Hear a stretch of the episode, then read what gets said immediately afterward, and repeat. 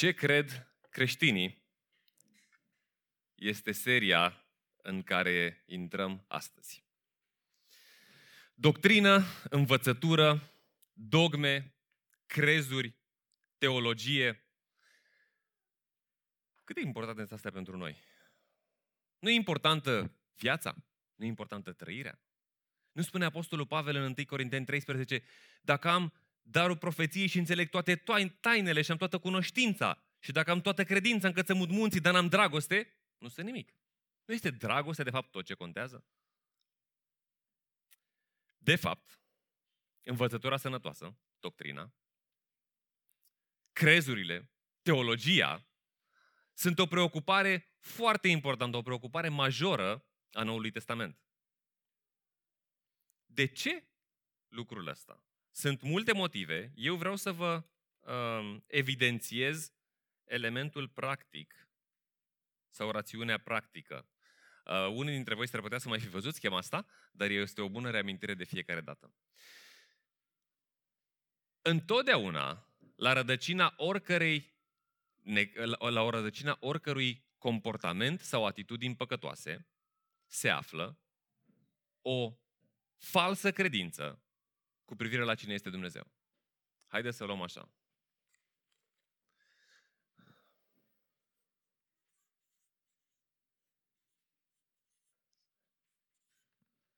Cine este Dumnezeu?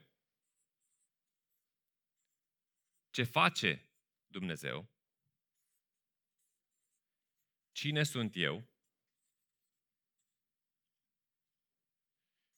Și ce fac eu? Felul în care decurge firul acesta este următorul. Cine este Dumnezeu, caracterul lui Dumnezeu, influențează acțiunile lui Dumnezeu ceea ce, și, și în mod fundamental ceea ce a făcut Dumnezeu odată pentru totdeauna pentru noi prin Domnul Isus, obținându-ne mântuirea, obținându-ne salvarea. Cine este Dumnezeu și ce face Dumnezeu? Dă naștere identității mele. Cine sunt eu? Pentru că Dumnezeu, Dumnezeul cel sfânt și plin de dragoste, l-a dat pe Isus să moară pentru mine. Odată ce eu am primit ceea ce a făcut El pentru mine, identitatea mea este schimbată și eu devin un copil al lui Dumnezeu, eu devin o persoană transformată și tot Noul Testament, dacă vă uitați, vorbește despre o nouă identitate. Ați fost morți în păcatele și în greșelile voastre, dar acum sunteți vii. Odinioară nu știați, erați ignoranți, dar acum sunteți copii ai lui Dumnezeu o schimbare profundă de identitate. Și toate acestea determină acțiunile noastre, ceea ce facem. Întotdeauna, când sunt probleme aici, rădăcina este nu, înțeleg, nu înțeleg identitatea mea, am uitat ce a făcut Dumnezeu pentru mine, am uitat cum este Dumnezeu. Întotdeauna. Acum, când spun că este o problemă aici, la cine este și ce a făcut Dumnezeu, care este de fapt teologia, da? Teologia, dogma, doctrina, da? Și asta poate fi considerată tot aici. Uh, nu spun neapărat că nu avem cunoștință intelectuală. Uneori poate nici nu cunoaștem din punct de vedere, da, uh, uh, uh, evident, ce, cine este Dumnezeu, cum este El, care sunt calitățile Lui și ce a făcut El pentru noi. Dar de multe ori Um, este o ignoranță funcțională sau o necredință funcțională. Eu știu că Dumnezeu este bun. Eu știu că El îmi poartă de grijă. Dar mă îngrijorez. Nu este ca am amnezie, da? nu este că s-a șters de pe uh, uh, hard disk cu creierul meu faptul că Dumnezeu este bun, este Tatăl meu și îmi poartă de grijă. Dar în momentul ăla trăiesc ca și cum adevărul ăsta cu privire la Dumnezeu nu este valabil pentru mine. Gândiți-vă, spre exemplu, uh, de ce mint oamenii? Nu? Nimeni nu minte de, de pasiunea de minți. Nu? Sunt dereglări psihice acolo când, când este vorba despre genul ăsta de minciună. Dar oamenii care nu sunt, au dereglări psihice în sfera asta, de ce mint? Aha, ca să scap de pedeapsă, ca să, să, să mă... Um, în esență, să controlez eu situația chiar dacă trebuie să fac sau să uh, uh, folosesc un mijloc ilegitim. Nu, în esență, vreau să controlez situația și mă pun la butoane și o manevrez într-un mod care este ilegitim, pentru că nu, minciuna este în, în ea însă și din punct de vedere moral ilegitimă. Și atunci, eu nu cred că Dumnezeu este suveran, ca El să controleze toate lucrurile. Sau mie nici nu-mi pasă de standardele lui Dumnezeu. Ignor total standardele lui Dumnezeu și îmi văd de viața mea pe căile mele, prin metodele mele. Nu. Trebuie să cred ceva cu privire la Dumnezeu, ceva ce este fals, pentru ca să pot să păcătuiesc. Alte motive de ce mai mint oamenii. Să dea mai bine, să salveze aparențele, să creeze o imagine favorabilă, o imagine mai bună decât realitatea.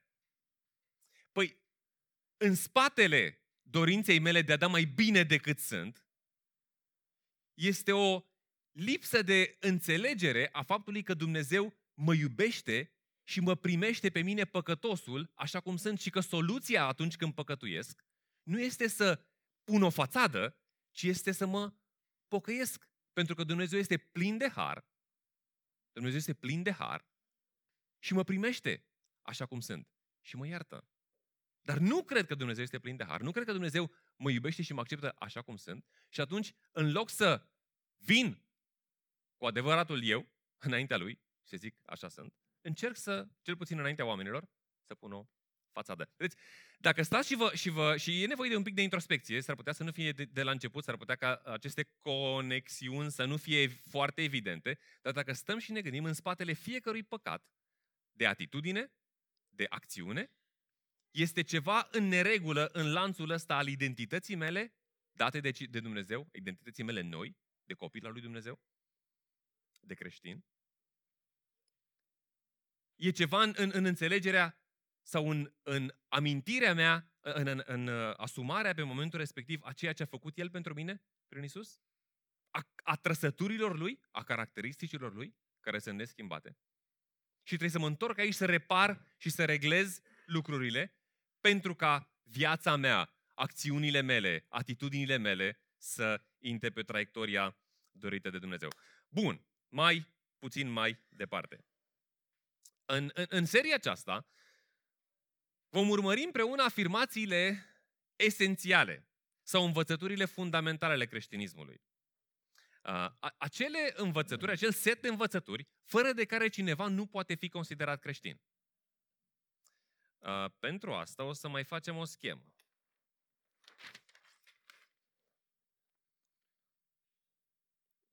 Unde am pus-o? Aici.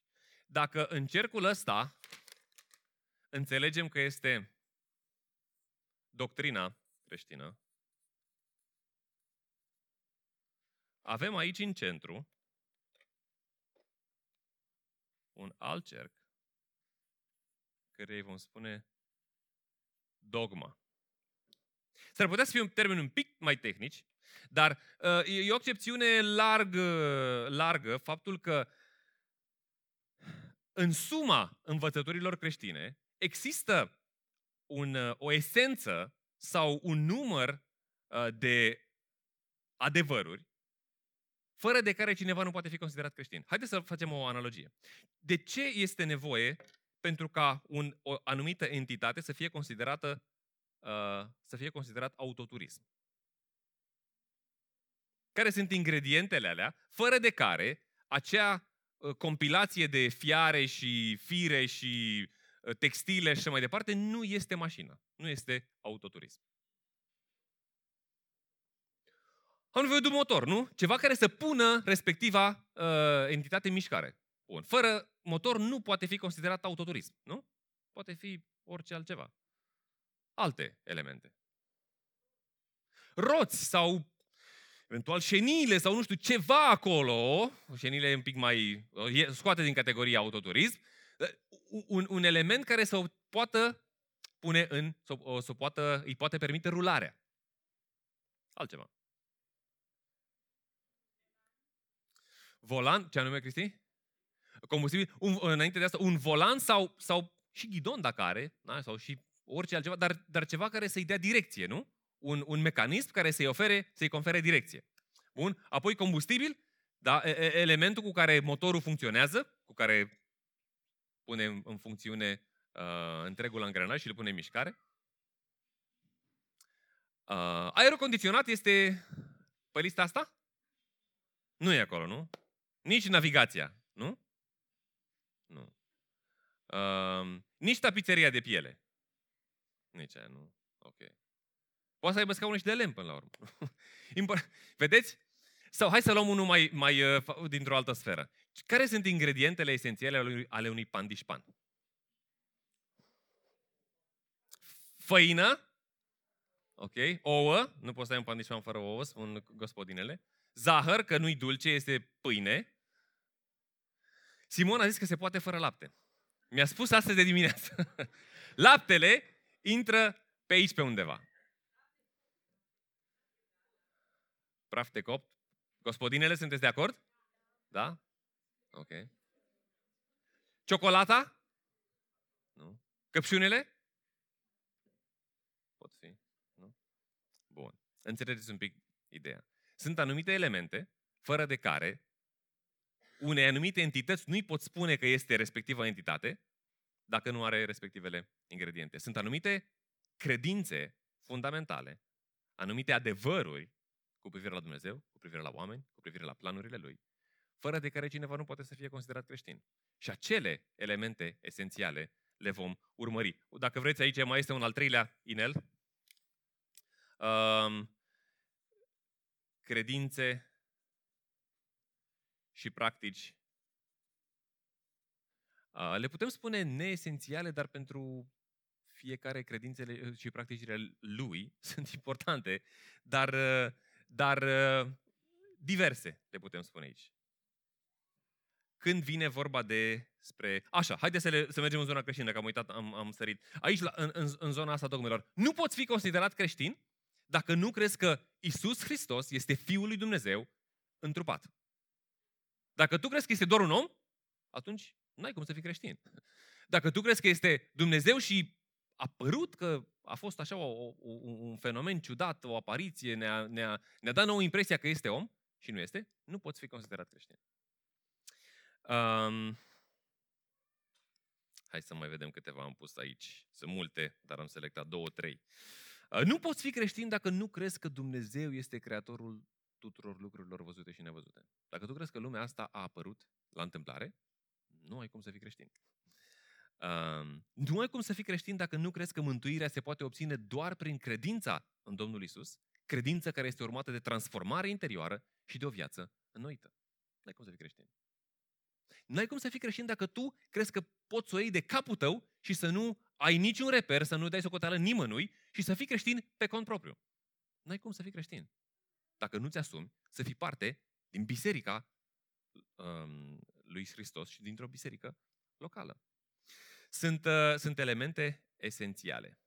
Um, aici, în zona asta a doctrinelor, sunt învățături importante Uh, atenție, nu sunt de, de lepădat, nu înseamnă că dogma este singura care contează.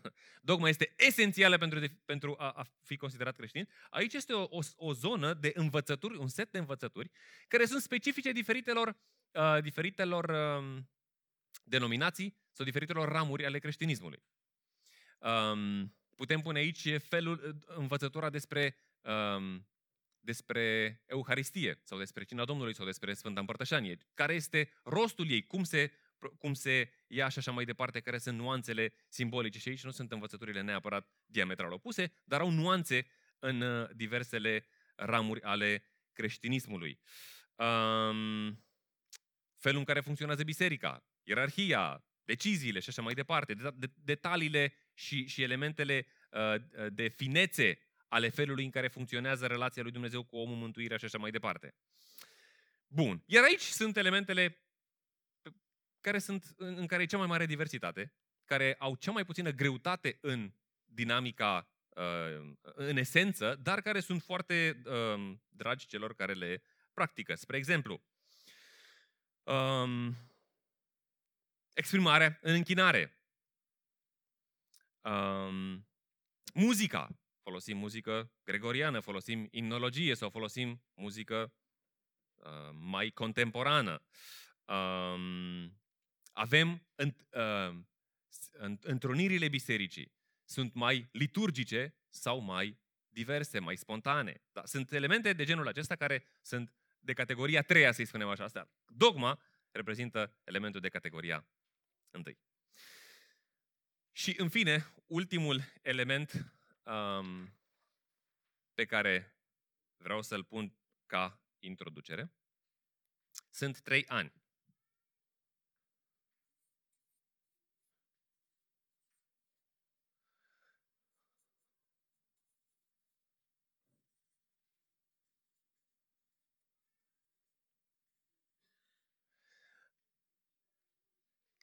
În istoria bisericii uh, sunt două, sunt mai multe evenimente, dar eu, uh, pentru discuția noastră, sunt două evenimente esențiale um, care influențează, informează discuția noastră. 325 la Nicea și 381 la Constantinopol au fost primele două sinoade ale bisericii, sau primele două concilii, în care um, dogma creștină învățăturile astea esențiale față de care, fără de care cineva nu poate să fie numit creștin, s-a cristalizat sau s-a, um, s-a, s-a uh, um, conturat în detalii precise, pentru că existau multe um, variații, variații care ieșeau din ceea ce biserica învăța. Și atunci oamenii ăștia s-au adunat și nu, uh, contrar unor păreri cum că aici s-a creat învățătura creștină, s-a, aici uh, au avut loc un soi de conspirație în care ăia care au avut puterea politică i-au eliminat pe aia care nu au avut puterea politică. Nu a fost vorba despre așa ceva.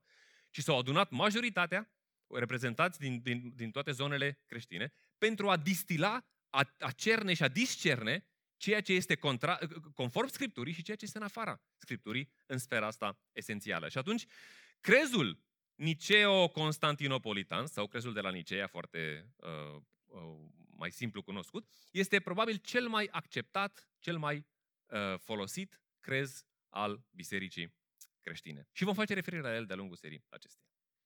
Bun, o introducere mai lungă, dar avem o serie oarecum lungă, o să avem vreo 8 întâlniri, așa că um, câteva elemente de genul ăsta ne sunt necesare. Aș continua cu o întrebare. În ce fel ajungem noi să cunoaștem realitatea? Asta este o întrebare din categoria ceea ce se numește epistemologie. Cum știm ceea ce știm? Putea să trebuiască să ne oprim un pic, să facem... Uh, uh, avem un timp de reflexie ca să răspundem la întrebarea asta. De o întrebare importantă. Cum știm cum, pe, cum ajungem să cunoaștem lucrurile din lumea în care trăim? Prin simțuri? Ok. Lavi? Nu, în general. Documentându-ne, bun, și documentare poate să însemne, detaliem puțin, citesc, ok, citesc ce au spus alții și acei alții de unde, de unde spun ceea ce spun din experiență sau din eventual altă documentare care la rândul lor trebuie să mergem și mergând pe firul documentării trebuie să ajungi la cineva care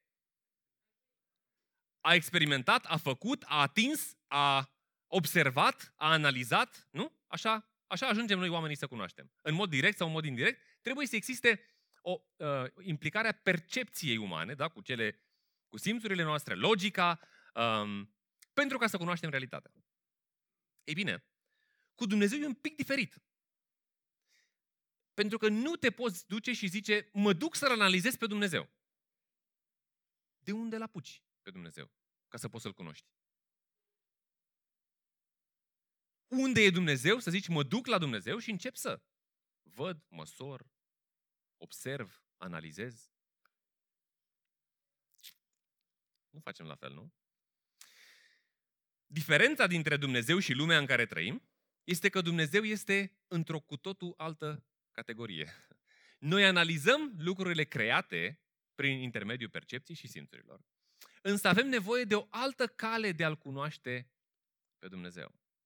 Ce interesant, într-o paranteză fie spus, uh, raționalismul, iluminismul și um, uh, toate curentele de gândire care s-au dezvoltat au zis pentru că pe Dumnezeu nu-L putem analiza, nu-L putem simți, nu-l putem mirosi, nu-l putem măsura, nu-l putem controla, pentru că intră în, este din afara percepției noastre, Dumnezeul ăsta nu credem că există.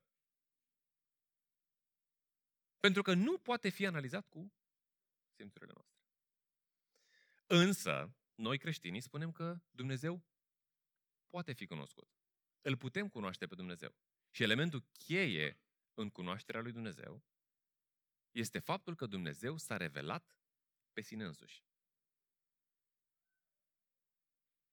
Gândiți-vă, Dumnezeu este dintr-o cu totul altă categorie. Dumnezeu, dacă vreți așa, este în cu totul altă dimensiune. Și nu am fi avut acces la Dumnezeu dacă Dumnezeu însuși nu ar fi venit și nu s-ar fi făcut accesibil nouă. Printr-un act intenționat, deliberat, de descoperire de sine. Dumnezeu vine la noi oamenii și ni se descoperă pe sine în așa fel încât noi să ajungem să-L cunoaștem pe Dumnezeu și apoi să avem o relație cu Dumnezeu. Și despre asta vom vorbi astăzi. Despre Biblia, care este cuvântul lui Dumnezeu, care în esență este revelația de sine a lui Dumnezeu pentru noi oamenii. Și pentru asta aș vrea să citesc, și o să avem și aici pe panou, a doua Timotei, capitolul 3, versetul 14. Este o scrisoare pe care Apostolul Pavel o scrie pe finalul vieții lui, de undeva din, din închisoare, unui colaborator mai tânăr și ucenic al lui, uh, și în el îi dă, um, în scrisoarea respectivă, îi dă instrucțiuni legate de felul în care ar trebui să se își trăiască viața, să se ocupe de biserica locală în care, în care era acest uh, colaborator pe numele lui Timotei. Și de aceea scrisoarea se numește a doua scrisoare a lui Pavel către Timotei, unde spune așa în capitolul 3, versetul 14.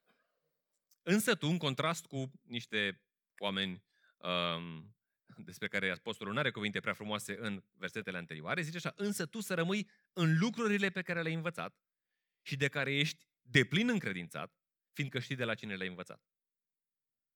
Din copilărie, cunoști Sfintele Scripturi, cu referire la ceea ce noi astăzi avem Biblia ebraică sau Vechiul Testament, dar cunoști Sfintele Scripturi care îți pot da înțelepciunea care duce la mântuire prin credință în Hristos Isus. Toată Scriptura este inspirată de Dumnezeu și de folos pentru învățătură, pentru mustarare, pentru îndreptare, pentru instruire în dreptate, pentru ca omul lui Dumnezeu să fie desăvârșit și pe deplin echipat pentru orice lucrare bună. Aș sumariza um, ceea ce spune apostolul aici referitor la cuvântul lui Dumnezeu în felul următor. Când Dumnezeu vorbește, ia aminte și împlinește. Vedeți, și o ritmă, o rimă e ușor de reținut. Când Dumnezeu vorbește, tu ia aminte și împlinește. Haideți să o uh, luăm pe bucăți, o desfacem puțin pe bucăți. Când Dumnezeu vorbește? Ei bine, Dumnezeu a vorbit. Ce, ce spune aici uh, Apostolul Pavel este toată Scriptura este inspirată de Dumnezeu și de folos pentru învățătură, pentru mustare, pentru corectare. Toată Scriptura e inspirată de Dumnezeu. Referirea directă în acest pasaj este la partea pe care, repet, noi o numim Vechiul Testament.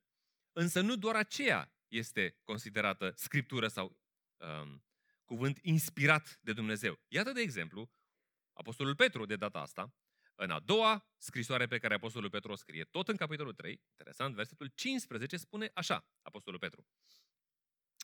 Considerați răbdarea Domnului nostru ca fiind mântuire, așa cum va scris și preiubitul nostru frate Pavel, referindu-se la Apostolul Pavel, după înțelepciunea care i-a fost dată. Căci, așa face în toate scrisorile lui când vorbește despre aceste lucruri. Deci face referire la scrisorile pe care Apostolul Pavel le, uh, le scrie. În ele, în scrisorile Apostolului Pavel, sunt lucruri greu de înțeles, pe care cei neștiutori și nestatornici le interpretează greșit, atenție, expresie cheie, ca și pe celelalte scripturi spre propria lor distrugere. Foarte interesant. Deci, Apostolul Petru vorbește despre niște scrisori pe care Apostolul Pavel le scrisese. Dar asta se întâmpla în primele, primii zeci de ani ai uh, creștinismului. Și când face referire la scrisorile Apostolului Pavel, le spune că sunt ca și celelalte scripturi. Adică acestea sunt scripturi și sunt și celelalte scripturi cu referire clasică la scripturile Vechiului Testament. Asta este o, o afirmație uh, colosală. Pentru că mulți spun, a, biserica a colecționat Biblia, a ales lucrurile care i s-au părut ei potrivite prin niște concilii făcute de niște oameni cu autoritate și cu care au tras forile. Fals. Ce spune aici este că încă din vremea apostolilor era foarte evident că anumite scrieri erau inspirate de Dumnezeu la același nivel, pe același rang, cu scripturile sacre iudaice.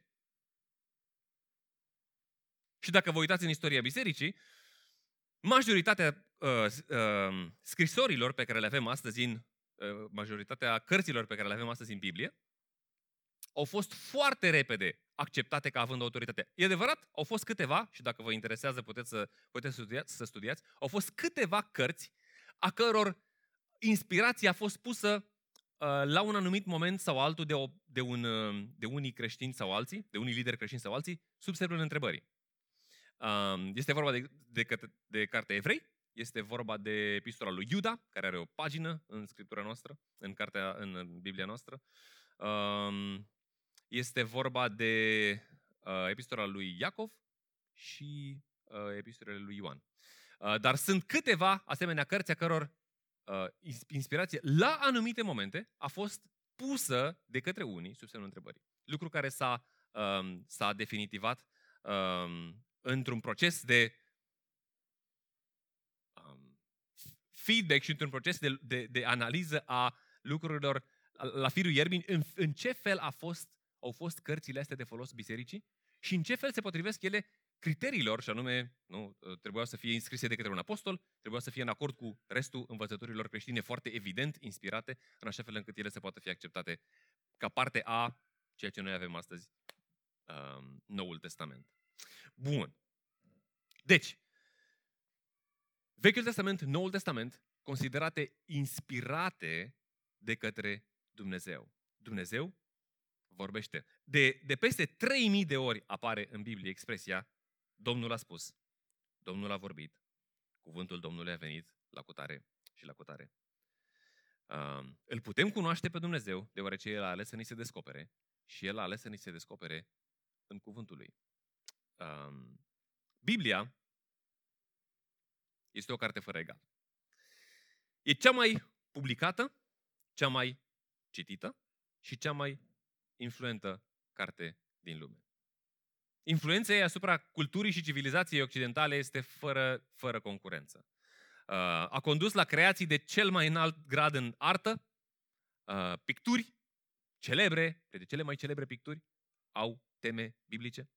Arhitectură, printre monumentele cele mai impresionante sunt clădiri, catedrale, nu, ridicate în, uh, în Europa, în mod special. Pentru că aici creștinismul a prins în perioada în așa fel încât să mai rămână și să mai vedem și noi respectivele clădiri. În literatură, piese, opere celebre, autori celebri care au influențat și influențează în continuare civilizația occidentală. Vezi un Dostoevski, vezi un Victor Hugo și așa mai departe. Muzică. Da, unele dintre cele mai impresionante piese arii muzicale sunt cu tematică creștină inspirate din Biblie.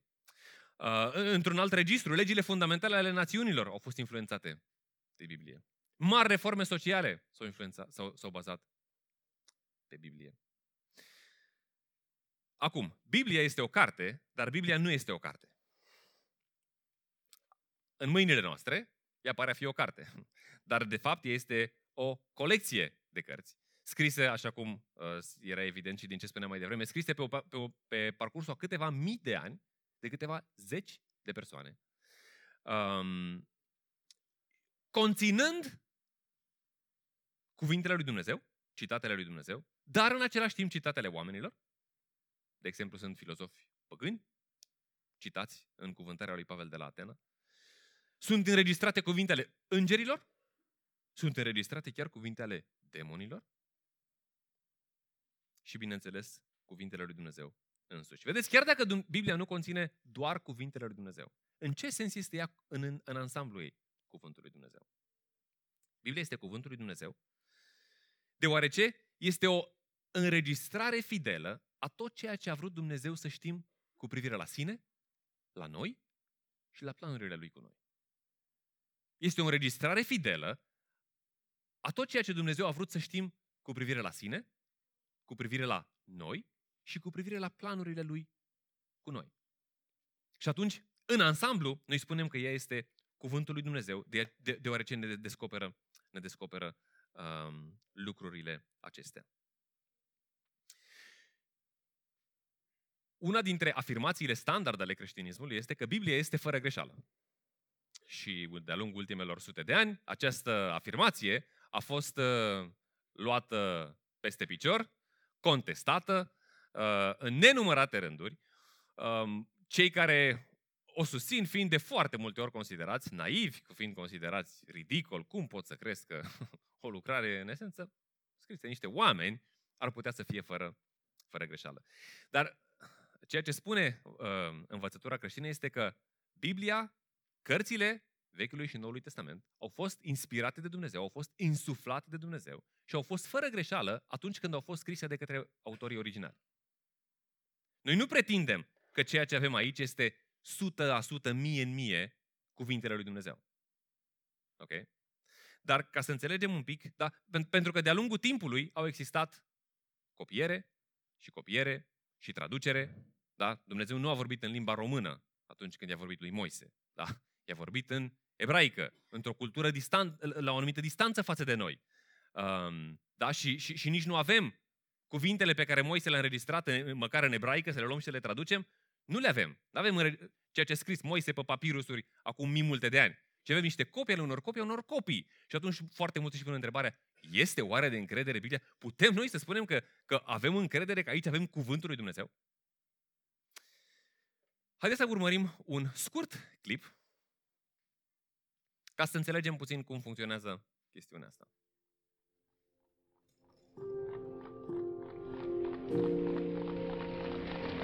Ce vedeți în imaginea asta? Calea Victoriei nu știm de unde este, nu știm ce cale este, sunt niște clădiri mai înalte decât sunt pe Calea Victoriei, s-ar putea să fie o cale de prin New York. dar, dar clar sunt clădiri, este un oraș um, în care vedem mașini. Aici imaginea, dacă o vedeți pe calculator, o să o vedeți cu mai multă acuratețe. Uh, distorsionează puțin și proiectorul. Um, ca să vedeți cum funcționează uneori distorsiunile cu de traducere, de uh, convertire dintr-un mediu în altul. Um, dar sunt oameni nu, care traversează, par a fi niște șine aici pe centru, pe care trec probabil uh, niște mijloace de transport uh, adec- uh, um, care călătoresc pe asemenea uh, șine, uh, autoturisme, oameni, biciclete, nu poți să recunoști fețe la un moment dat. Um, ok, are despre asta a fost vorba. Cumva, putem să ne facem o imagine despre lumea de atunci, din înregistrarea asta? Dar are anumite elemente de bruiaj, anumite elemente, da, pentru că filmarea este în alb-negru, nu este așa cum era realitatea color și sunt și mici pete care apar pe aici, pe acolo. Um, dar, în esență, mesajul, ideea, imaginea, poate e, e identificabil. Dacă cineva știe, ar fi știut uh, elementele reper ale topografiei și ar fi dat seama și despre ce oraș era vorba. Eu bănuiesc că e New York, dar nu sunt sigur 100%. E o înregistrare la întâmplare de pe net, nu, nu am urmărit ceva anume cu ea. Um, se văd uneori chiar plăcuțele de matriculare ale mașinilor, deci cumva vezi suficient de multe detalii încât să-ți dai seama care este imaginea. Vedeți cam ceva de genul ăsta. Cuvântul lui Dumnezeu atunci când a fost scris a fost inspirat în întregimea lui. Iar noi astăzi avem unor, une, une, anumite avem copii uh, sau uh, documente pe baza unor copii ale copiilor ale copiilor, traduse la rândul lor, însă, însă, um, putem distinge cu suficientă claritate imaginea. Putem distinge cu suficientă claritate mesajul. Uh, elementele astea sunt, uh, uh, de, de bruiaj sunt foarte uh, mărunte și nu ne afectează, nu afectează ceea ce putem să înțelegem din ceea ce este transmis. Um,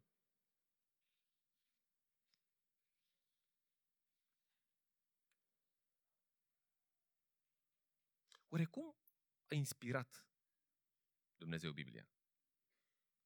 A stat și le-a dictat unor oameni și oamenii ăia, Apostolul Pavel a fost pur, pur și simplu un secretar care l-auzea pe Dumnezeu vorbind și el scria după dictare? Nu este așa.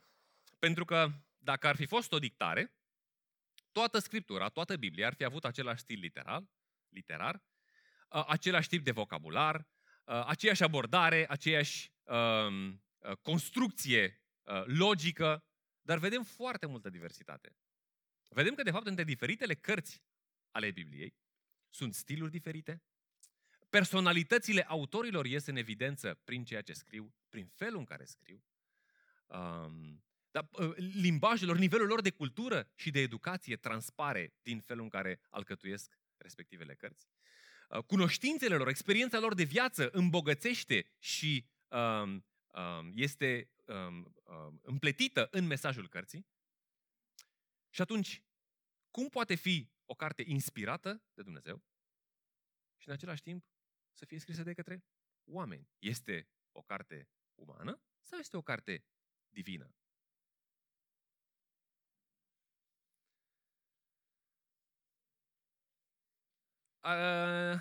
Putem face o paralelă care să ne ajute să înțelegem.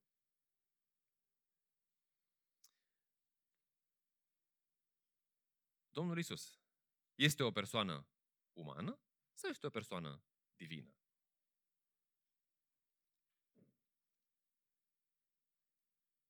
O să ajungem și acolo. Vă anticipez. Nu? În întrupare, în esență, în întrupare, ceea ce învață Scriptura este că Isus, persoana, persoana cunoscută Isus, a doua persoană a Trinității, Fiul, ia trup uman și devine omul Dumnezeu. Nu ajunge să fie mai puțin Dumnezeu decât a fost și nu este mai puțin, decât, mai puțin om decât noi oamenii. În același timp, este o simbioză greu de înțeles între natura divină și natura umană, dând naștere a ceea ce noi astăzi știm că este uh, Isus, Fiul lui Dumnezeu, a doua persoană a Trinității, întrupată. Cumva un gen de ăsta de simbioză, un pic diferit, dar cu anumite similitudini, are loc și când vorbim despre Scriptură. Este cuvântul lui Dumnezeu, dar în inspirația pe care Duhul Sfânt o dă autorilor, el nu anulează umanitatea lor, nu anulează contribuția lor, ci folosește contribuția lor, însă îi ghidează în așa fel încât ei să înregistreze cu fidelitate, cu acuratețe, ceea ce Dumnezeu vrea să uh, transmită poporului său. Bun. Dumnezeu vorbește. Asta este prima parte. Când Dumnezeu vorbește, am văzut, da? Și este esențial să înțelegem că Dumnezeu a vorbit. Dar dacă Dumnezeu vorbește, atunci este esențial ca eu să iau aminte și să împlinesc. Dacă Dumnezeu vorbește, ia aminte și împlinește. Bun, toate lucrurile astea spuse, nu sunt doar ca să ne uh, dea mai multă cunoștință, ca să ne informeze mintea, ca să știm niște chestii interesante despre Biblie, cu toate că există valoare în, în, uh, în uh, elementele astea. Dar, dar, dacă vă uitați la textul pe care l-am citit, um, în ultimă instanță, sensul accentuării inspirației Scripturii de către Pavel este unul practic. Da, Scriptura este inspirată de Dumnezeu, Haideți să ne întoarcem la text, a doua, Corinte, a doua Timotei, capitolul 3. Toată Scriptura este inspirată de Dumnezeu. E, da? Asta este a, a, afirmația de bază, dar sensul afirmației este următorul. E inspirată și e de folos. Scriptura este inspirată și are autoritate pentru că Dumnezeu vrea să ne fie de folos. Și este de folos, aici spune Apostolul Pavel, pentru învățătură, pentru mustrare, pentru îndreptare, pentru instruire, pentru ca omul lui Dumnezeu să fie echipat, să fie pregătit pentru ceea ce are Dumnezeu, ce are Dumnezeu pentru el. Așadar, Biblia nu este doar de ținut pe raft cu încrederea că este inspirată de Dumnezeu. Știu că acolo am cuvântul lui Dumnezeu inspirat, îl pun, stă liniștit acolo și eu sunt uh, cu sufletul împăcat pentru că știu că Biblia este inspirată de Dumnezeu. Nu am niciun folos dacă Biblia stă pe raft, oricât de inspirată este ea de Dumnezeu. Folosul ei este că această scriptură inspirată de Dumnezeu vine și începe și interacționează cu viața mea. Și aici apare transformarea. Atunci când iau cuvântul ăsta inspirat al lui Dumnezeu și mă pun sub influența lui, viața mea se schimbă. Și mulți dintre voi ați experimentat asta. Să stăm sub influența cuvântului lui Dumnezeu și El să arunce lumină. Și să vedem zone în care zicem, pa, nici nu mi-am dat seama de asta. Nici nu mi-am dat seama ce am făcut, nici nu mi-am dat seama de atitudine pe care am avut-o de dimineață cu colegul, cu șeful, cu copilul. Sau să mă simt încurajat și zic, băi, cât, cât, de, cât de bună reamintire. Lucrurile astea sunt veste atât de bună încât lucrurile astea trebuie să fie știute și de către alți oameni. Sau, păi, felul în care eu îmi gestionez finanțele nu e în regulă în acord cu ceea ce spune ei Scriptura. Nu, și să, să las lumina și, și, și puterea Scripturii să vină și să mă convingă de adevăr și să-mi dea, uh, să, să schimbe dinamica interioară a vieții mele, a inimii mele, să schimbe perspectiva mea, să schimbe înțelegerea mea și în ultimă instanță să schimbe acțiunile mele, să schimbe faptele mele, să schimbe viața, viața mea. Cum iau aminte la Scriptură și o împlinesc? Păi iau aminte deschizând-o. Dacă Dumnezeu a vorbit, apoi trebuie să iau aminte. Dacă Dumnezeu a vorbit, nu pot să rămân nepăsător față de acțiunea Lui de a se descoperi mie. Pentru că o face nu pentru că are El un câștig, ci o face pentru că eu am un câștig, pentru că eu am un folos din asta. Eu, nu, Dumnezeu nu are nevoie să fie cunoscut de mine. Eu am nevoie să-L cunosc pe Dumnezeu. Pentru că eu am fost creat să trăiesc în relație cu Dumnezeu. Am fost creat să trăiesc în dependență de Dumnezeu și vom vedea detaliile uh, astea mai târziu în serie. Dar dacă Dumnezeu mi s-a descoperit, atunci e important că eu să iau aminte. Și pot să iau aminte deschizând cartea asta și citind-o.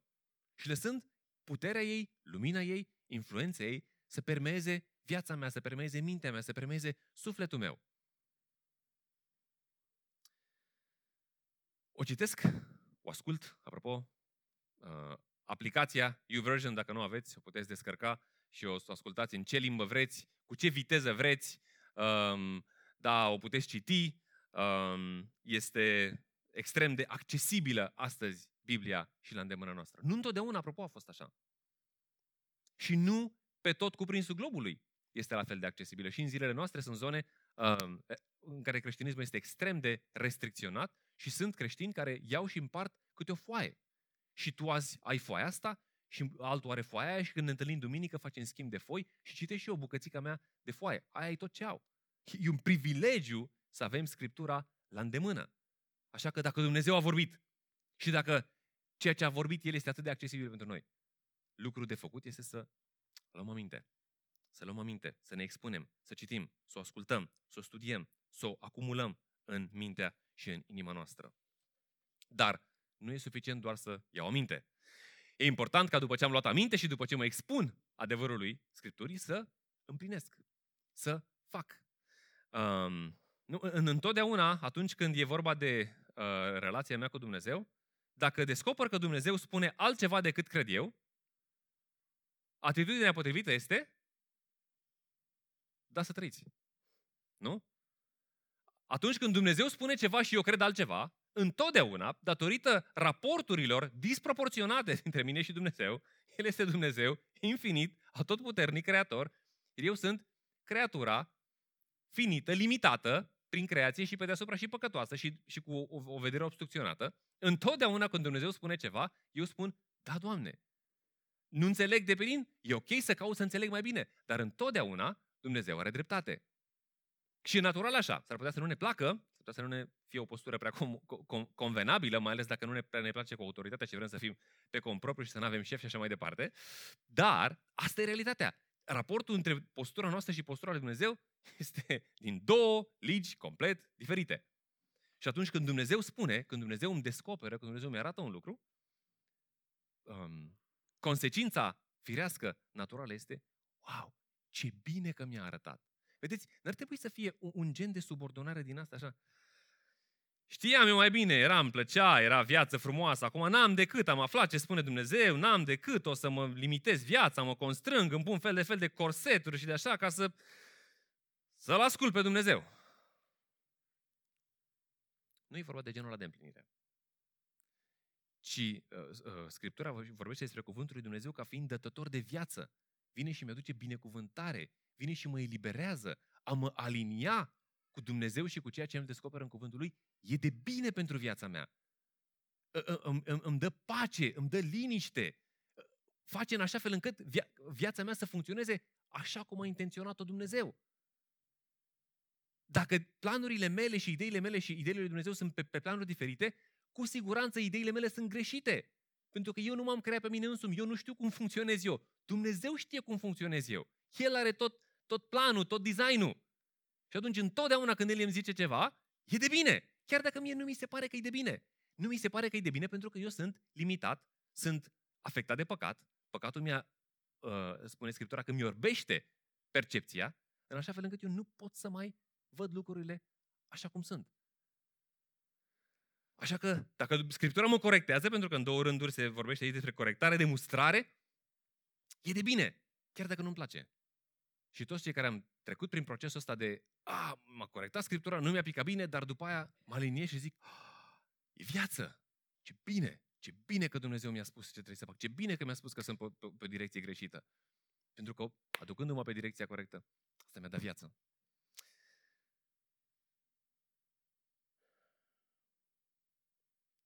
Atenție pentru cei care sunteți foarte familiarizați cu Scriptura. Nu lăsați familiaritatea cu Scriptura să vă ducă la neglijență în raport cu Scriptura. Să spuneți, a, eu știu, am citit-o. Am citit-o, am ascultat-o, am auzit-o, mi-au zis-o părinții, am citit am auzit-o în biserică, eu, sunt, eu știu. Textul ăsta, a, eu știu deja, știu despre ce vorbește aici apostolul. Realitatea este că o, o asemenea postură ne, ne, ne este păguboasă pentru că nu citim Biblia doar ca să ne informăm conceptual, să aflăm idei noi.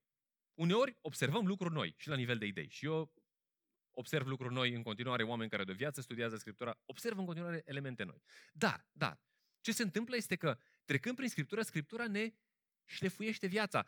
Dacă eu am citit pasajul ăsta acum trei ani, eram într-o altă situație. Mă confruntam cu alt gen de probleme. Um, um, etapa la care mă aflam era diferită. Când citesc același text, la o etapă diferită, am copii, am uh, anumite situații la serviciu, altă decât era pe când eram eu în liceu și ascultam uh, textul ăsta. Și pentru că eu sunt într-o altă etapă, textul mi se deschide bogat și cu valențe noi și cu aplicații noi și proaspete. Și atunci, experiența mea este că de foarte multe ori, citind un text cu care sunt foarte obișnuit, mă lovește într-un mod proaspăt. De exemplu, recent mă citeam în, în Evanghelii și uh, sunt câteva capitole în, în care Isus vorbește despre, despre uh, se, se raportează la farisei și discută cu farisei și de pilde fariseilor, care erau conducătorii, o bună parte din conducătorii religioși ai vremii. Și ce m-a lovit um, uh, într-un mod diferit și, și m-a, m-a urmărit câteva zile a fost următorul lucru. Păi, liderii religioși oamenii cei mai competenți, oamenii cei mai învățați, oamenii care știau pe de rost tot Vechiul Testament. Deci toate, tot ce avem noi azi aici în Vechiul Testament, oamenii ăia știau pe de rost. Da? Cuvânt cu cuvânt. În ebraică, în limba originală. Ratează cel mai semnificativ moment spiritual din istoria poporului lor și din istoria umanității. Și mă gândeam, cum e posibil să ai toată cunoștința, să ai toate resursele, să fii cel mai învățat om și să ra- în, în, în, cu privire la ceea ce a spus Dumnezeu. Și să ratezi cel mai important moment, cel mai cu semnificație, cu greutate moment din istoria umanității. Tu ar fi trebuit să-l identifici și să îndrepti oamenii spre el. Și tu îl ratezi și te opui. Și vedem, băi, ok, oamenii ăștia nu erau niște uh, ignoranți, nu erau niște necunoscători, nu erau niște... Nu, oamenii ăștia știau, oamenii ăștia aveau experiență de viață, erau printre cei mai învățați, printre cei mai experimentați, printre cei mai apreciați. Și mă gândeam, oare ce poți să faci ca să te pui într-o asemenea postură și să ajungi într-o, într-o situație atât de dramatică? Și mă gândeam eu, ok, eu nu sunt un uh, lider creștin de anvergura lor de atunci, dar, dar în același timp am o influență asupra unor oameni și mă gândeam, mă, oare, oare nu cumva și eu pot ajunge în pericolul de a mă baza pe cunoștințele mele, pe experiența mea, pe faptul că am fost la școală biblică, pe faptul că am citit de multe ori Biblia, pe faptul că o cunosc și să ratez ce face Dumnezeu pe lângă mine sau ce vrea să facă Dumnezeu cu mine? Și mă urmări gândul ăsta. Uh, a fost pentru prima dată când m-am gândit la asta în termenii ăștia pentru mine. Da, și citesc Biblia de câteva zeci de ani.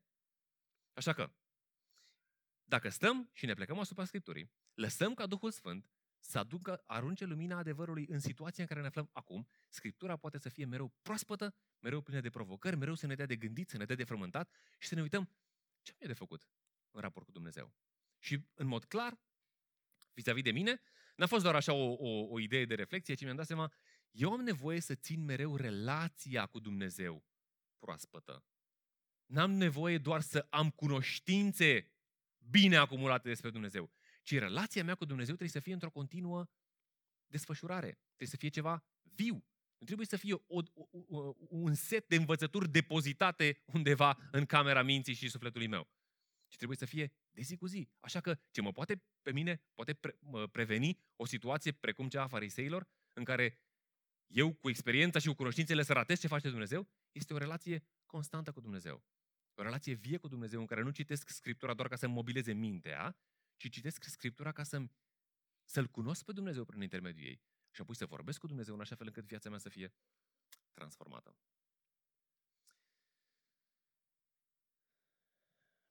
Vara asta am citit cu copiii prin, uh, prin uh, o bună parte din istoria împăraților lui Israel, la istoria monarhiei în Israel. Fascinantă incursiune.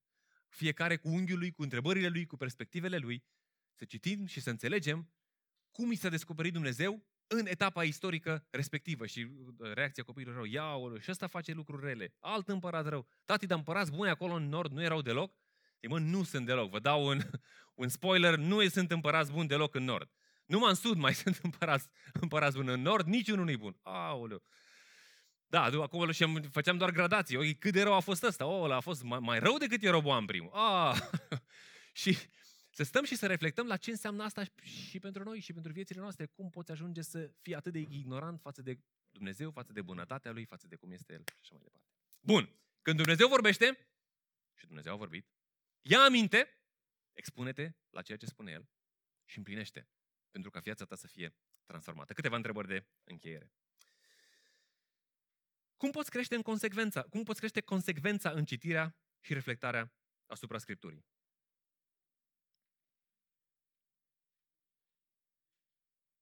Ce ritmuri îți pot propune, ce mijloace poți folosi, ce ore din zi, ce zile din săptămână, care ar fi modalitatea prin care poți să crești, în, uh, să fii mai consecvent în citirea, în reflectarea, în luarea minte la ceea ce a vorbit Dumnezeu în Scriptură. Apoi, o altă întrebare. Este Scriptura proaspătă pentru sufletul tău? Sau sunt aceleași cuvinte obosite, tocite? În ce moduri tangibile a schimbat Biblia viața ta în ultima vreme? A schimbat felul în care vedeai un lucru? Te-a provocat să schimbi o atitudine?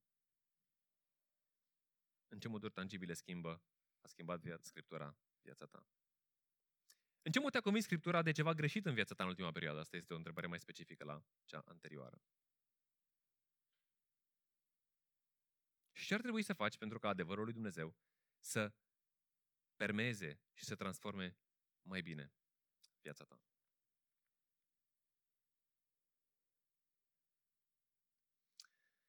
Biblia este cuvântul lui Dumnezeu. Într-adevăr, Dumnezeu ni s-a revelat prin Scriptură. Dar, următorul, următorul text pe care o să-l citim și cu care o să încheiem, ne spune că la culmea revelației de sine a lui Dumnezeu este cuvântul care se întrupează. Da, este cuvântul scris, dar în cuvântul scris găsim cuvântul care se întrupează. Și în, în uh, Ioan, capitolul 1, um, vom citi următorul text. Gândindu-ne la um, Isus care este cuvântul. La început era cuvântul. Și cuvântul era cu Dumnezeu și cuvântul era Dumnezeu. El era la început cu Dumnezeu. Toate au fost făcute prin El și niciun lucru care a fost făcut n-a fost făcut fără El. În El era viața și viața era lumina oamenilor. Isus, Dumnezeu, etern. A venit la ceea ce era a Lui sau la ai Lui sau la ai săi Dar Aisei nu l-au primit, Aisei fiind poporul evreu.